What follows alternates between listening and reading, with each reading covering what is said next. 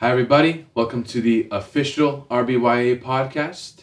We hope that whatever content we bring to you, whether it be messages or interviews or whatever else it may be, we hope that it would be edifying, that it would help you grow in maturity and in faith and in, in the knowledge of God. And we also hope that you stick around for any future announcements or updates. We hope you enjoy. I hope all of us, in fact, the praise and worship team, can you guys sing that song again? Not right now, but before we finish the sessions in the camp. That is an awesome song that captures almost everything we've been talking about. Hope, hope in who? In Christ. Such a powerful song. I hope all of us will sing as we drive home. We memorize that song. The words are so powerful. Today we talk about a topic that's very important to me. Again, the two things that I've discovered working with the youth for so many years is this they have a low view of Christ, but here's the next topic, one of my favorite subjects a low view of the Word of God. And the actual topic for the session is Bible is the basis of our faith. Bible is the basis of our faith. Can we go ahead and put yesterday we had a video of a dad trying to get his daughter to convince her to fall backwards, to have faith in him. Trust me, he said. Multiple times, got distracted, she collapsed. Another video, if you don't mind, another trust fail by us humans. And we're just, there'll be an exercise and building trust uh, between one another. So Harrison, if you don't mind going first, uh, step up here on this chair and close your eyes. All right, and then everybody fill in, and ask you to fall, and then they will catch you. So you have to trust us. I'm going to count to three. Just relax and fall. Okay? One, two, three. No, no, no! He's dead now. No. It's wonderful to have humans giving us instructions, but the Word of God gives us very clear instructions. We talk about Hebrews 1 and Colossians 1, where Christ comes, the supreme revelation, ultimate revelation of who God is. You want to see God? Look at Christ. When it comes to salvation, all of it's there. Where? The words of Jesus are in the scripture, in the Word of God. It gives us clear instructions what faith is, this hope, this assurance, this conviction that we're supposed to have.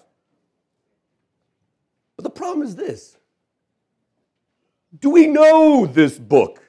Do we know this Word of God? My experience working with the youth is we have no idea what it says in here. It's a low view of Scripture. If you look back even 200 years ago in America, Remember, I told you guys yesterday that in the Jewish tradition, or three days ago, we talked, in the Jewish tradition, at the age of 10, these kids were memorizing the scripture, the Word of God, the very first five books of the Bible, like it was the back of their hand. 200 years ago in America, all the children were taught Bible is part of the curriculum. I want to know, curious, out of here, how many of you guys go to public school? Raise your hand. Okay. How many of you guys are homeschooler and go to private school? Raise your hand. Pretty nice group. That means you guys who are public school students, you spend about eight hours learning everything else except for the Bible. And then the only Bible you probably get, if, unless you're having a personal relationship with Jesus Christ, where you're actually spending time every single day in the Word of God, is on Sunday at a Romanian church. Are they speaking English or Romanian? Both. Good. Do you guys really know? Do you think one hour at Sunday school at your Sunday church is enough? Do you think listening to the Word of God in Romanian, or some of you guys, let's be honest, you have no idea what the guy's saying, half of it, or at least 70%. Is that enough? 52 weeks out of the year. Is that enough? I'll give you an example. The Bible talks about us, promise me, those of you guys who don't spend time in the Word of God, that if you end up getting on the news, CNN or Fox News or one of these channels, don't bring up the Word of God. Don't mention anything about Jesus. Just shut up. Just be quiet. The Word of God is very clear, for example. It talks about the sheep and the goat. And then how he's going to, at the end of times, and throughout the Bible, talks about us being sheep. We have a great shepherd. And it gets to the end, the end of times, Jesus is going to separate the sheep from the goat. The sheep to the right hand side and the goats to the left. You all know that, right? This woman from the South didn't know that from CNN. That's why I promise me, don't get on there and mention anything about Jesus and God. Sometimes these people are make a fool of themselves. You go ahead and put that video up as well.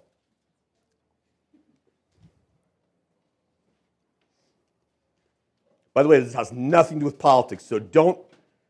Oh, Ariel's a Democrat. Please don't do that. Press play. of God and Newsmax and maybe a little Fox. That's about it. That's about it. Praise. That's But what I've kind of turned away from news. I don't want to listen to it. I want to listen to what God's saying, what He's fixing to do. That's all I'm concerned about. I think it is time where God is separating the sheep from the goats. You know, What? I am a, a I'm a goat because I ain't a sheep. I'm not doing what they tell me to do. Hmm. I'm fighting against it.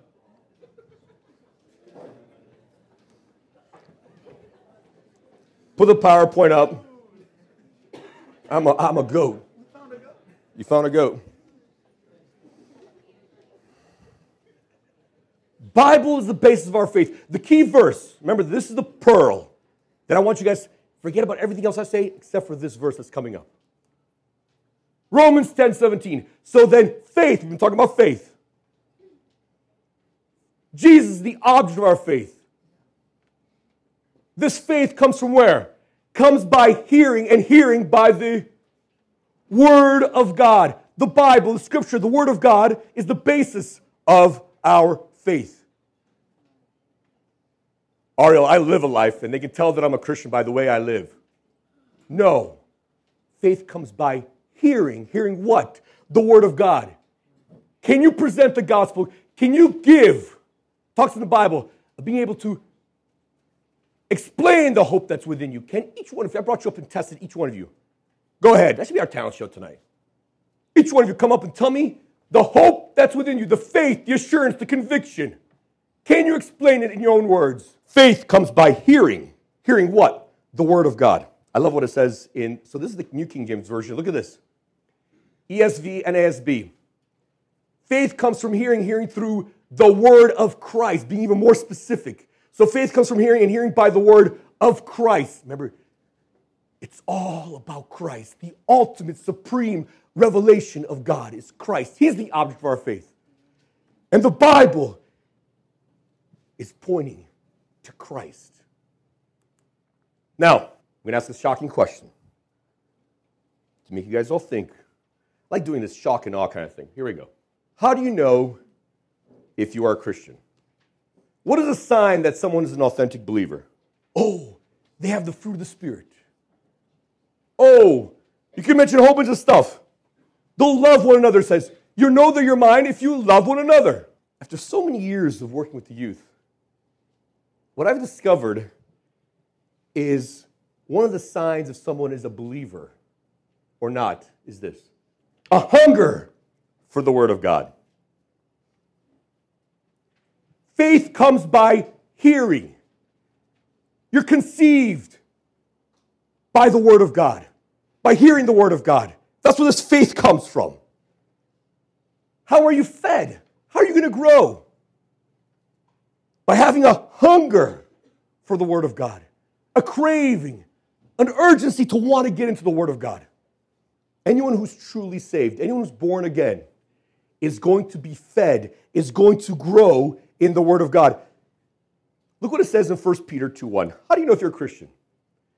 Therefore, rid yourselves of all malice and all deceit and hypocrisy and envy and all slander.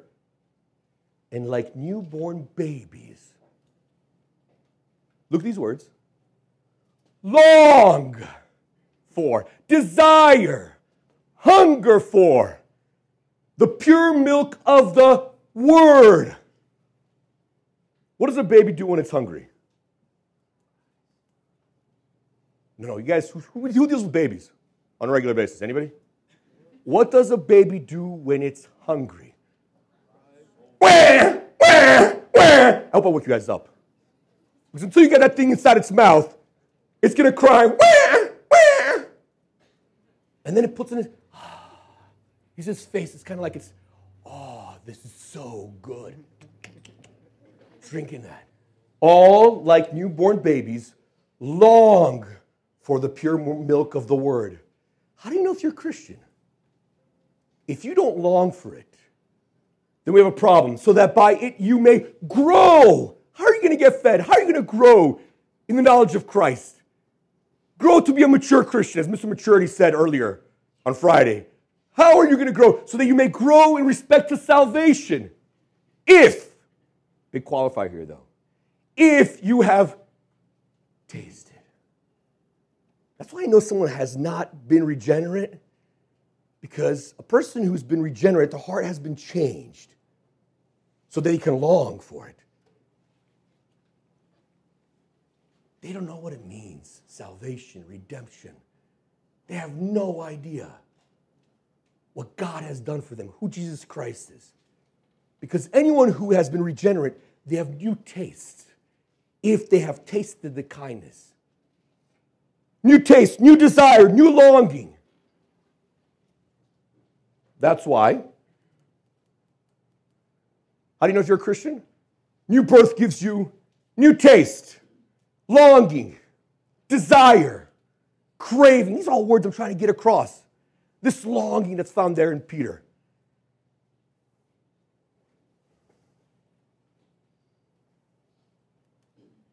Have you eaten today? No, not that junk. I'm sorry, not junk. That was good. Jesus himself, Jesus himself said, Man cannot live by French toast and sausages and food, but a believer will live by what? By the Word of God. Have you eaten? The church cannot feed people in one hour per week. It can only attempt to make you. That's all we're trying to do here as well.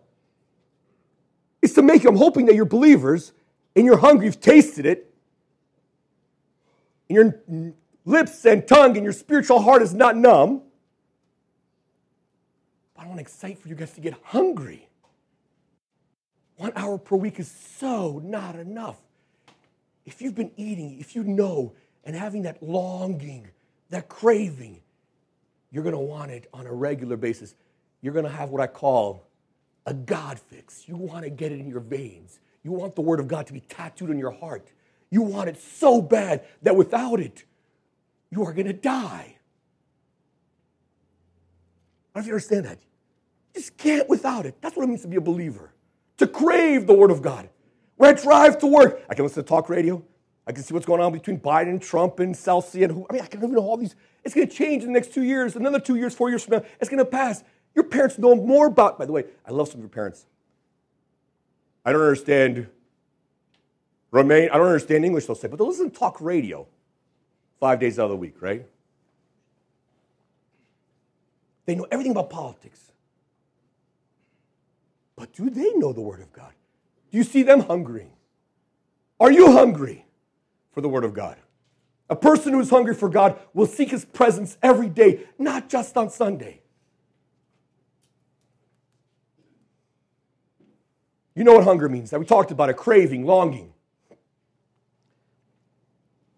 One of these spiritual, one of the most important disciplines a person can have is to have this hunger, this craving.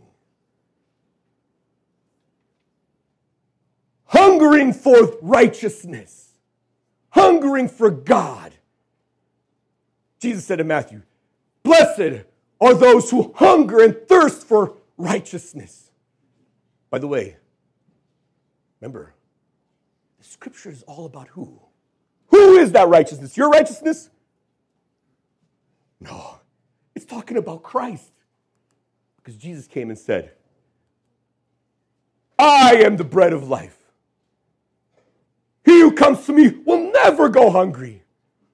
I am. Who believes me will never go thirsty. I am the living water, he says. You will never thirst again. It's talking about Christ. Do you hunger for Christ? Do you hunger for him? Do you hunger for the word of God? This is my son when he gets, okay, no, this is me when he gets hungry. We call it hangry. If I don't eat after a couple of hours, I get mean and mad. I'm not satisfied with whatever's going on. If it's work or whatever, I get mad. do you become like this? Hangry. If you are someone who's hungry, craving the Word of God, you are. You're not going to be content with if your Romanian pastor is diddly daddling at the amvon. You're not content if he's playing around with the scriptures of the Word of God. You're going to get mad. You're not going to be content if any church you go to and the sermons are mediocre at best. You can tell that they spent probably five minutes as they're driving from home. You're not, that's not acceptable. Mom, Dad, why is this? I need to answer this question. Why? I don't know. I don't know. Leave me alone. No, I'm hangry, Mom. Dad, give me an answer. They can't give, give the answer from the Word of God. There's a problem there in that house.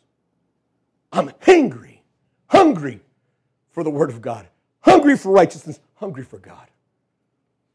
Most of you are like this. Do we have it over there? Lost signal? This is the way we are. Bored. Some of us are like this on a given Sunday. There's, I love, because again, I deal with youth all the time. On Sunday, that's when we put on this veneer of falseness. I love it. We're so good at it. We are so good at putting this false veneer. You know what veneer is? Like, you know, for example, if you know, you know when you're dealing with celebrities, by the way, here real quick, if you don't know this. If you're dealing with celebrity, Nicolas Cage is a perfect good example, people that deal in California, you know you're dealing with celebrity because of, like, I think there's three things. One, they have a very expensive watch. Number two, their teeth, especially the front teeth, are perfect. If you look at Nicolas Cage's mouth, the bottom teeth look terrible, but the top tooth, and they have a veneer. What they do is shave them down, and they put on this false teeth, and they look all even. You gotta smile all the time. You got to be on picture, and they're white, always perfectly white. On Sunday, we're so good at putting on a veneer. There's this kid that I know, a few of them, but there's one particular. Man, he's so good on Sunday to perform, so good to look clean. And then when we meet together and we have Bible study, parents are not there, of course. I got people on the inside who tell me he's always on Instagram, people that are sitting there in the back. He's not paying attention, he has no hunger. He'll go through the motions. He'll get married to one of you girls. He knows how to say the right things. The dirty dog he is. Yeah. By the way, I use dirty dog all the time for almost a lot of things. Hypocrite. He's false. He's a false veneer. But on Sunday, he knows how to perform. Give you the impression that he's the holiest of holiest. The Word of God says in Jeremiah, when your words came, I ate them. They were my joy and my heart's delight. I have this craving, this desire. I want it so bad that I'm eating it. And I love this image. It's like you're eating the Word of God. For I bear your name, Lord God Almighty. I'm a believer. I'm a Christian. How do you know you're a Christian? Because you want to eat the Word of God. You're hungry for it. It's like sweet honey. Oh, like a little baby. Mmm. I am so happy, so content. It is written, man shall not live by that food that we had but by every word that comes from the mouth of God. How if you're a Christian? Therefore, I'm going to read it one more time. Rid yourselves of all malice and all deceit, and all envy and all slander, and like newborn babies, long for the pure milk of the word, so that you may grow in respect to salvation if you've tasted the kindness of the Lord. Now, we're going to move very quickly. Bible is the basis of our faith. What do you mean by that, Ariel? because of this verse. This for me is so important. I have not seen Jesus. None of you have. None of you guys were there 2,000 years ago. None of you guys touched the cross. None of you have physically seen Jesus. How do you know that all that stuff is true? Well, it's in the Word of God. Okay, so what's the Word of God to you? This is what Holy Spirit is putting in me and giving me is that all scripture is breathed out by God. All in other words says inspired by God. Breathe out all of it.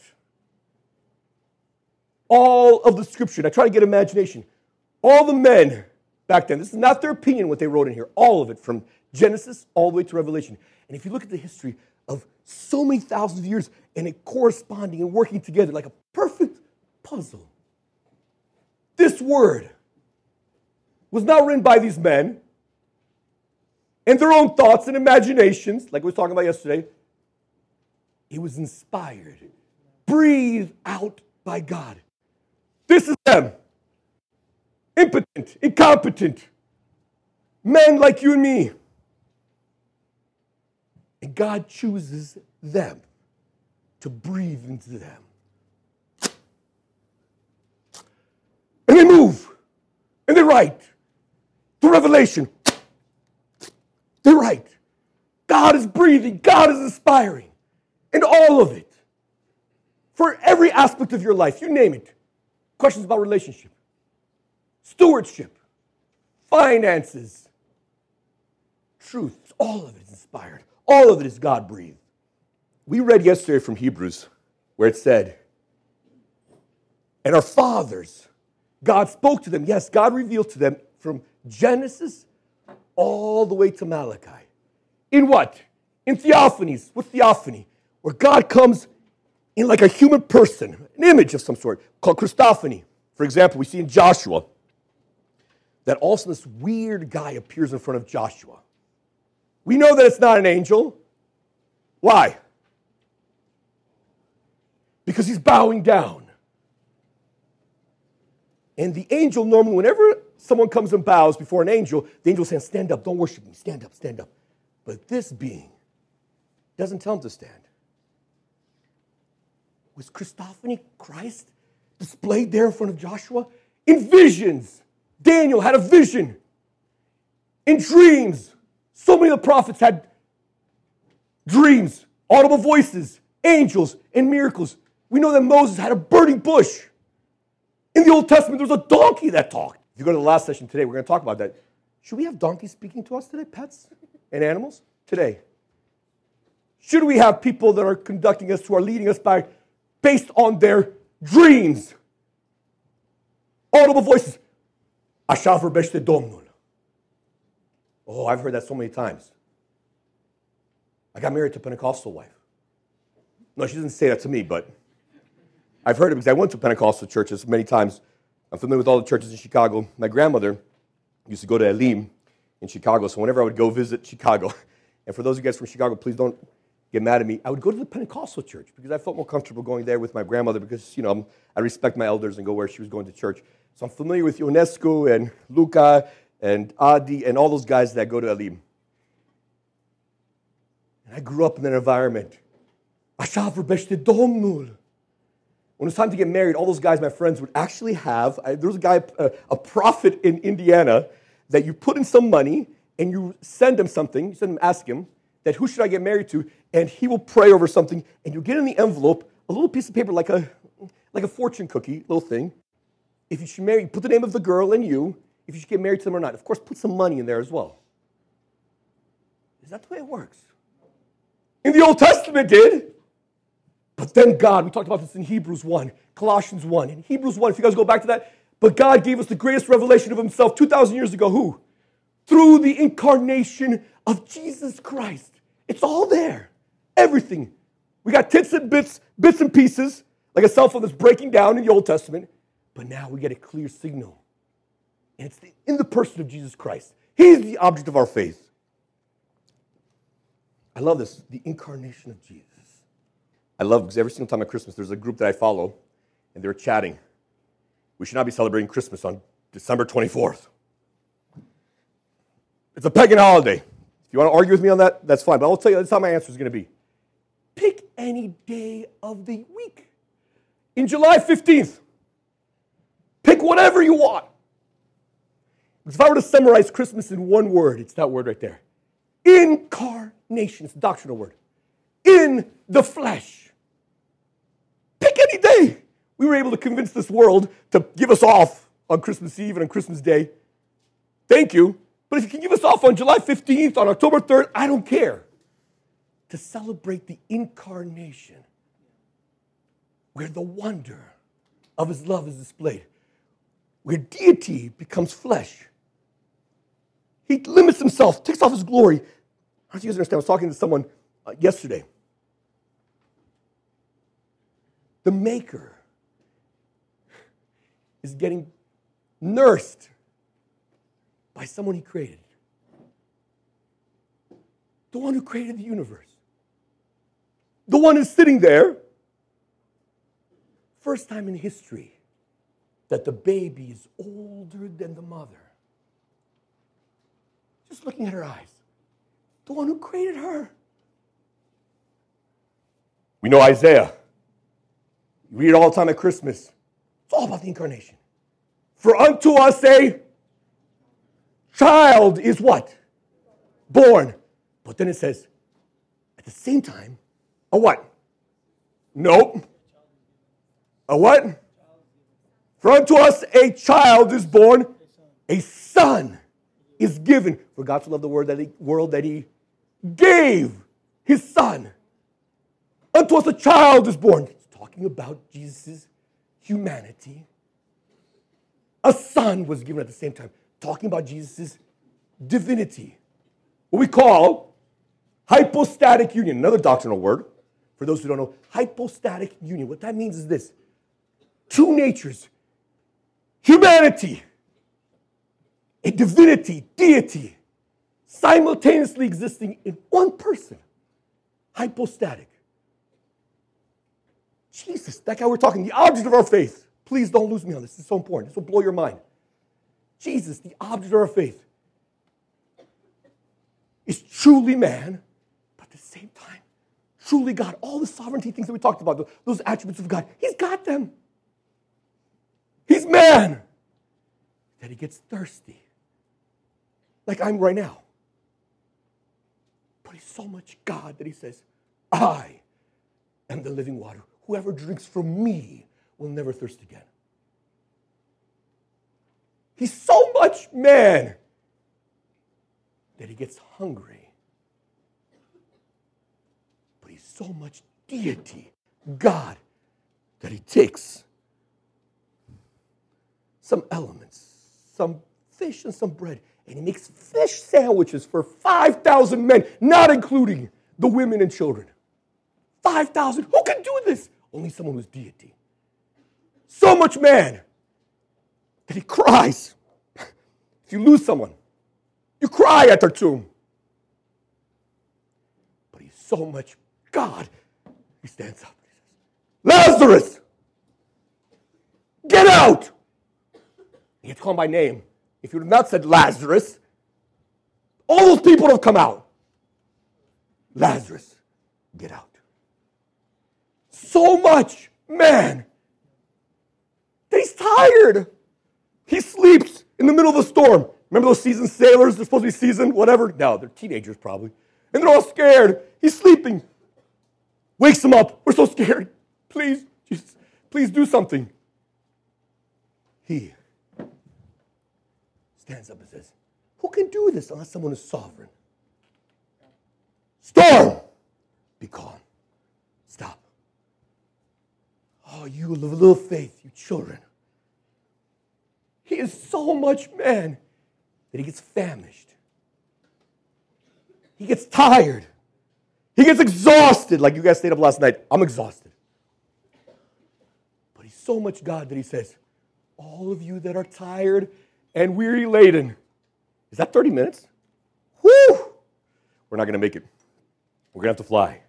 So much God he says, All you that are heavy laden, tired, come unto me, and I will give you rest so much man that he bleeds and suffers and dies, but so much God that he gets up on the third day on Sunday.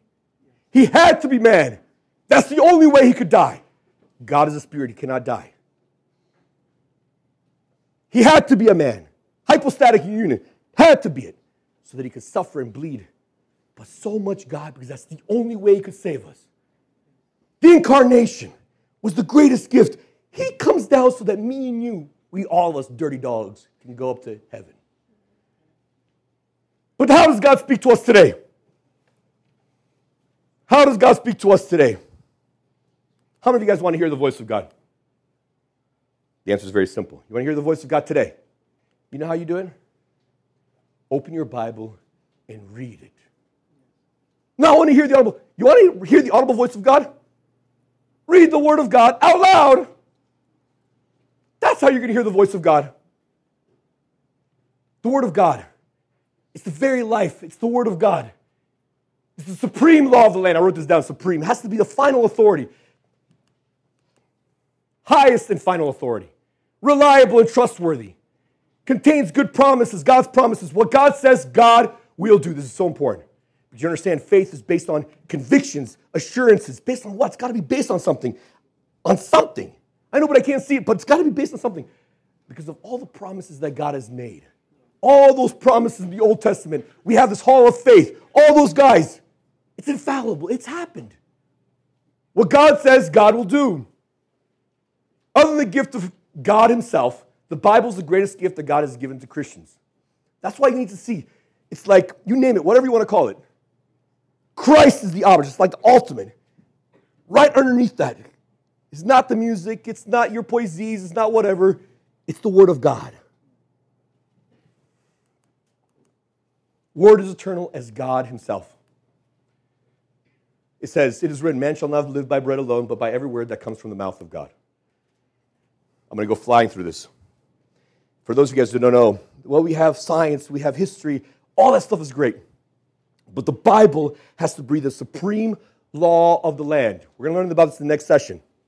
At the end of the day, the highest court here, in the, you know, for those that do law, is the Supreme Court.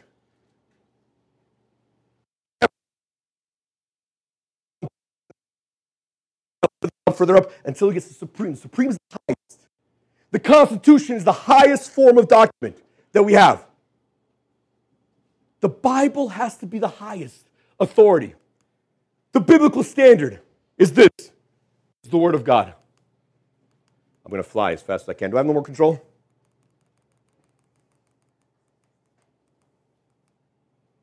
How do you know that something is telling you is truth?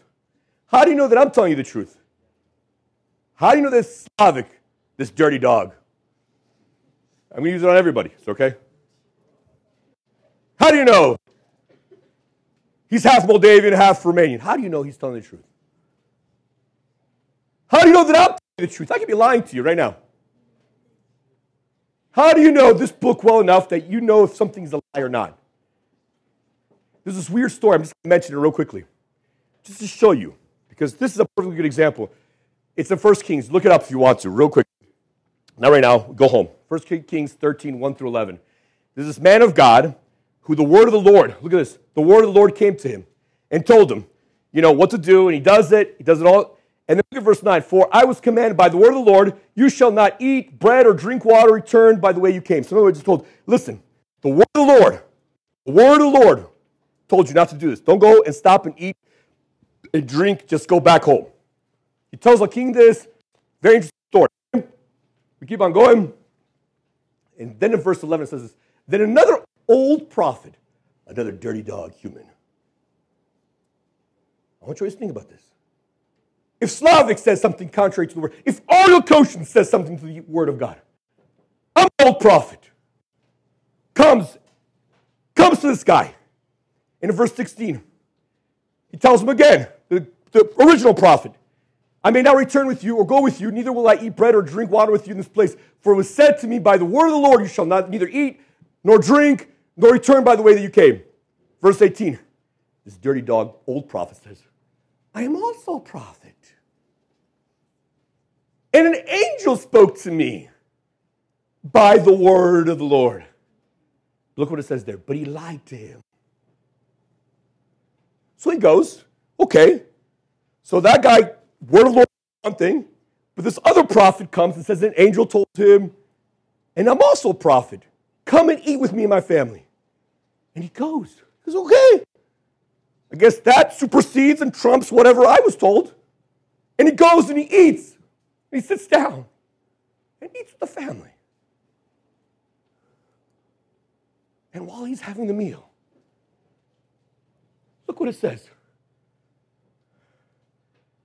Because you have disobeyed, the, the Holy Spirit fills that old dirty dog prophet. And because you disobeyed the word of the Lord, you're not going to make it home to be buried with your forefathers. You should have listened. The word of God trumps anybody, whatever anybody says. I don't care who it is. Fratle Popovic, Fratle Matei, Fratle Cristi Kochar, you name it. Anybody.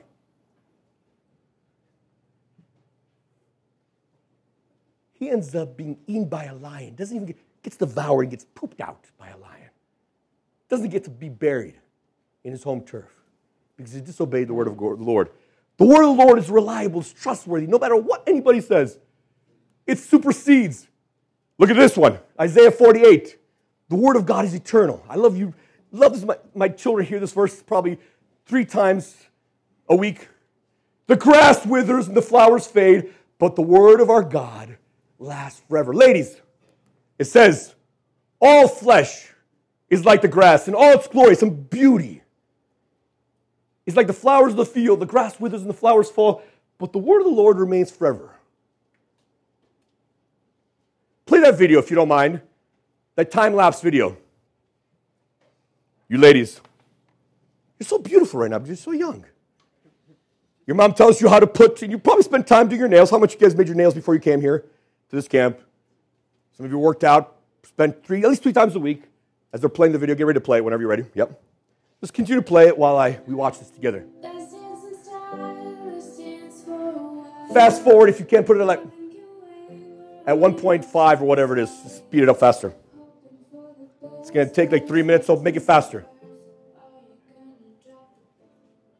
You can make the music louder. Make it oh, fast forward. Just like in a sense, you know how you do. Um, what is it called when you like faster? Playback speed.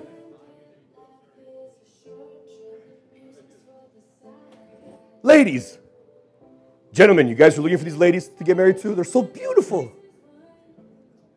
Their beauty is like the grass of the fields. It withers and it fades.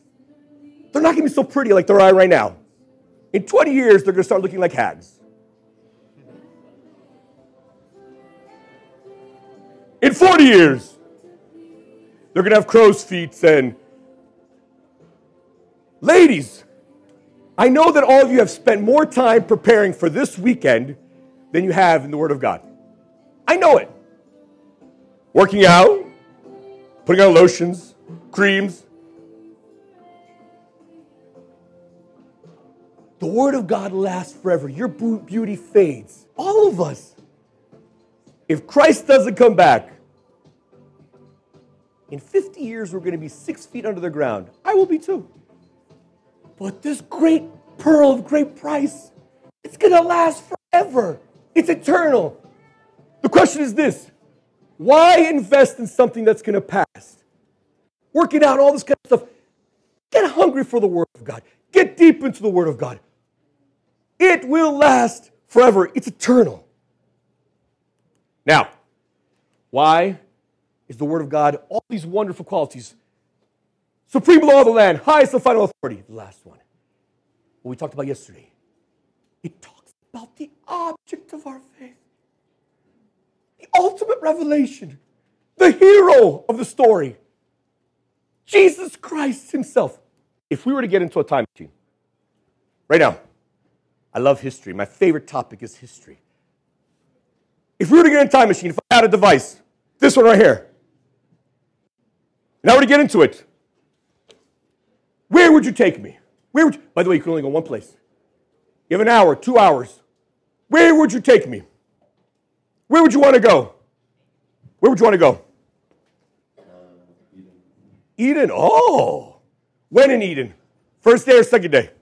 First. First day you'd be dead because there, there's nothing there to breathe and you'd be in so much trouble. Think about this very carefully. It says there was a dark over the waters. There's nothing else. You'd be, as soon as you arrived there, you'd be dead. Think carefully about your time machine. Where would you go? Where would you want to go? If you could go one chance, one hour, you can go two hours. Jesus' crucifixion. Okay, wow.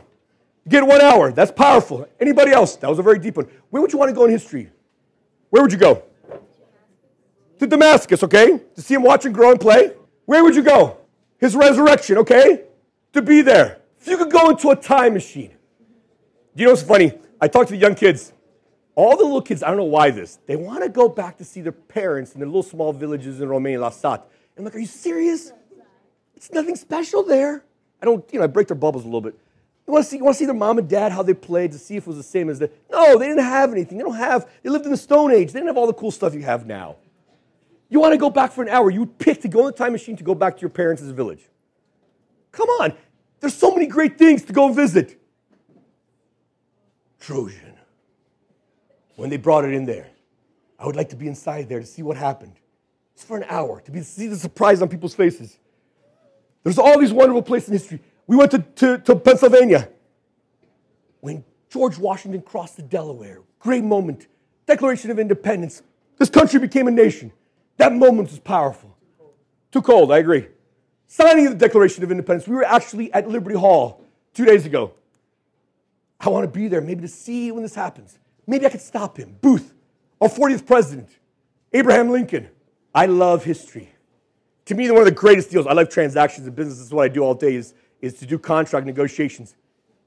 The French sold America, all that awesome part of the middle of America, for $40 million. Imagine if I can go back in time, get all the money from all your parents, and to buy Colorado and Wyoming and North Dakota and all of it for $40 million.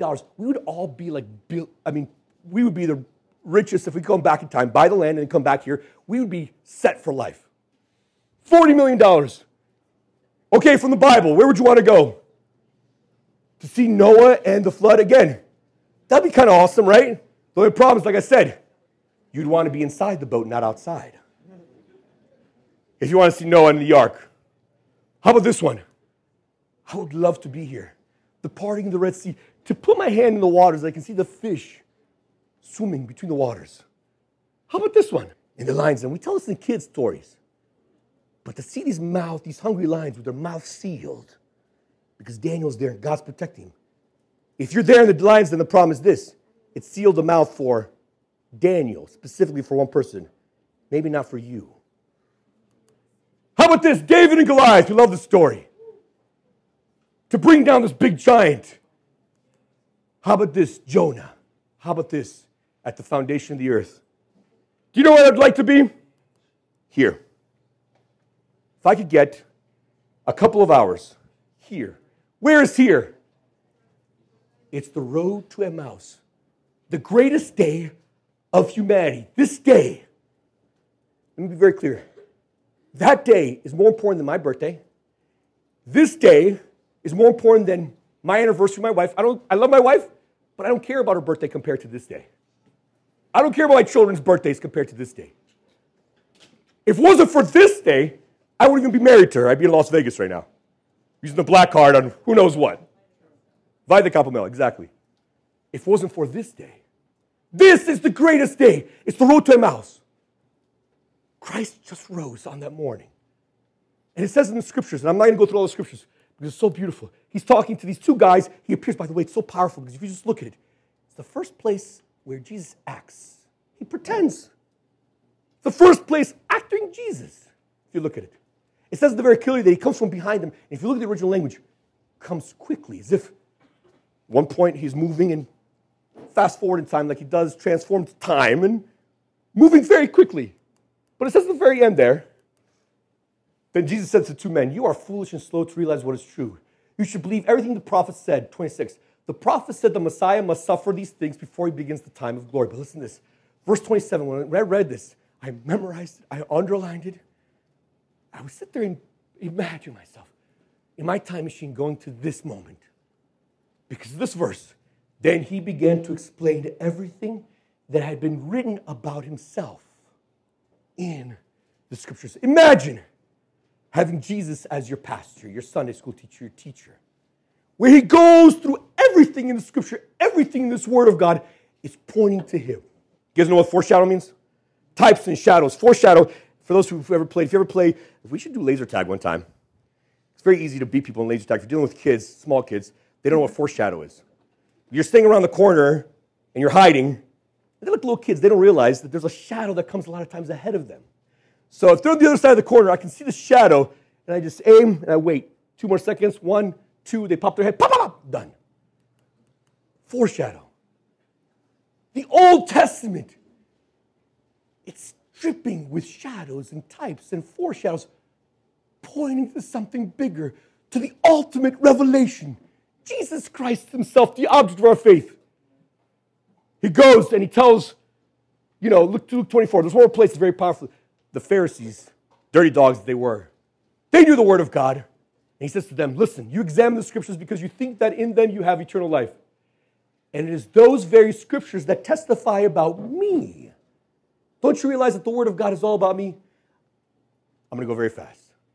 I need you guys' attention because this is, I'm going to give you guys a breakdown of so many shadows as fast as I possibly can. I'm only going to touch them. In your small groups, you're going to get more into it, into more details. But just listen carefully. If you're sleeping, wake up. If you're sleeping, just continue sleeping.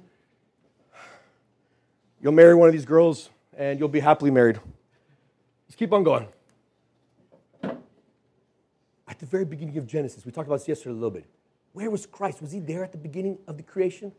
It says in the scriptures. And God said, Let us, plural. There was others there. Him, Holy Spirit, Jesus, instruments being used in this creation of the earth. We talked about Jonah. Wouldn't it be great to see Jonah? Jesus actually mentions in the Bible to the Pharisees. And Jonah provided a huge fish to swallow, and Jonah was in the belly of the fish for three days. Do you guys know how long? In fact, I asked young kids, and I asked so many students. Ah. Oh. Do you know how much you guys don't know the Bible, the Word of God? At catechism. Again, is Ruthie here? Where is she? Where's Ruthie? Right there. Good. Don't tell anybody this. Keep it between us. At catechism, I'm sitting there and I'm asking some people that are supposed to get baptized about the Lord's Day. We're talking about it. Why do we celebrate on Sunday? Sabbath is Saturday. Why on Sunday? Give me one reason. I don't know. Anything. I mean, tell me, tell me why on Sunday. I don't know. Okay, the greatest day, the greatest celebration. I don't know. Okay, the resurrection. Okay? When did that happen? When did the resurrection of Jesus Christ happen? We're talking, these are 18 year olds, 17 year olds. The answer was, I don't know. I don't know. We're talking, me and Chris want to go into deep doctrinal theology with you guys, hypostatic union, kenosis. We want to talk about all this kind of stuff. We can't. You guys don't even know what day Jesus Christ rose from the dead. Some of you guys don't even know that how long Jonah was in the belly of the whale. Two, a week. When I talked to them, three days. And this is Sunday School Basic 101. It was a foreshadow. He was three days in the belly. Why? Because Jesus later on tells the Pharisees, I'm going to give you a sign. The only sign you're going to get is the sign of Jonah. Three days, I will build this temple. He's referring to his death, buried for three days, and he rose on the third day. Foreshadow. So much. David and Goliath. You can buy Louie Giglio's book and so many books. I mean, if you want to make money, it's fine. You can write about take down your giant. You are David, young man. What's your name? Josh. He looks like a David. You are David. Josh, take down your Goliath, whatever it is, depression. Your anxiety from talking to these girls. Fear. Take it down with those stones. But the Word of God is not about you. It's not about me. It's not about Josh. You are not David. Jesus Christ is more David, and that's Satan, death, and sin itself. And he pops them, pop, with one shot. It's all over there. People don't even see it. They teach, they teach it in Sunday school, but it's so quick, no one even notices. It was right there. You ever notice how they set up? In fact, if you guys know, uh, all military, West Point, what they do is they love to study all of the military things that have happened in the past, from the uh, Corps, Lexington. They actually study this battle between David and Goliath to look to see what happened. But it's very interesting. The conditions of the war right beforehand. Do you know what it was? Before David and Goliath come there, there was a condition that was given. Very interesting. Nowhere else, sort of, in the scripture it happens. Do you know what happens? Does anybody know the conditions of the battle before going to battle? Goliath stood and shouted a taunt across the Israelites. Why are you all coming out to fight? He called. I'm the Philistine champion, but you are only the servants of Saul. Choose among you one man to come down here to fight me. If he kills me, then we will be your slaves. One man, and what happens there is going to impact all of us. Wow, what's going on here? What is this talking about? If he kills me, then we will be your slaves. But if I kill him, you will be our slaves. It's in the Old Testament. Interesting story we just passed over. Nobody paid. Even your Sunday school teacher doesn't even know what that means. What's going on? This is a foreshadow. It's pointing to something that talks about in 1 Corinthians. For as by one man, Adam, death spread like a virus, sin entered. For the wages of sin is death. If Christ doesn't come back, we're all going to be six feet under. Also came because by one man, one man came the resurrection of the dead. For as in Adam all die, so also in Christ all shall be made alive. This battle in the Old Testament was pointing to what was going to happen here that Christ goes and dies on the cross for mankind. Adam represented us, entered sin in the world, but Christ comes. It's known as the federal headship. If I went and asked your elders at your church what federal headship means, would they know what that means? Jason, don't say yes or no. You're in trouble. Do they know what that means? It's right here. Joseph, foreshadow. You'll study in small groups. The raising of, you know that snake story that's in the Old Testament? All these complaining Israelites are sitting there and they get bitten by these vipers. God gets mad at them and they get bitten by these vipers. They start dying. And Moses puts on a bronze serpent on a cross. No one thinks about it, but look carefully there. It's a foreshadow. As Moses lifted up the serpent in the wilderness, so must Son of Man be lifted up. The problem is this. Do you guys know how many people crossed? How many people crossed? They say there was about 2.5. There's one something calculated exactly, the Bible tells us, about the number of men, but with children and women, they say about 2.5 million. This is how it split up the camp. If you put one cross on a high on hill, do the calculation, I love math, and you go around, around at 2.5 million people, you probably couldn't even see. Don't even know where exactly. If it was on a low ground, you probably couldn't see. There's so many tents. And God commands us, He who sees us shall live. Look at the bronze serpent and shall live. I kept thinking about this. Did it require faith?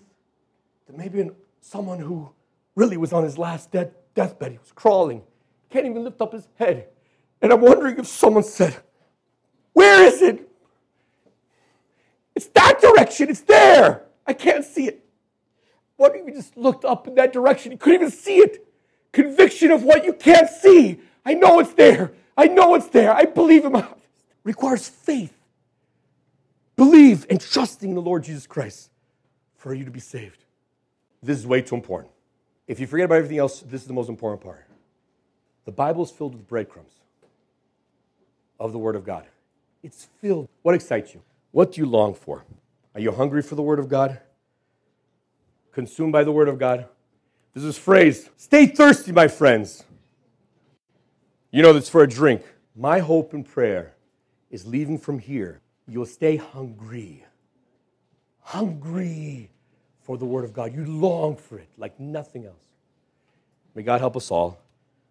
Amen. Let me pray. Dear God, you are so wonderful. We thank you for this revelation that we get from the Word of God. It's all spelled out. Salvation talks about the all sufficiency of Christ, how Christ did it all. Take care of salvation, it's all there. We don't need to add something like the Mormons and, and the Islam and try to do that. There's something else. There's something in mysticism that there's something else beyond. It's not enough. Christ can't be enough. The Word of God is very clear. Help us, Lord.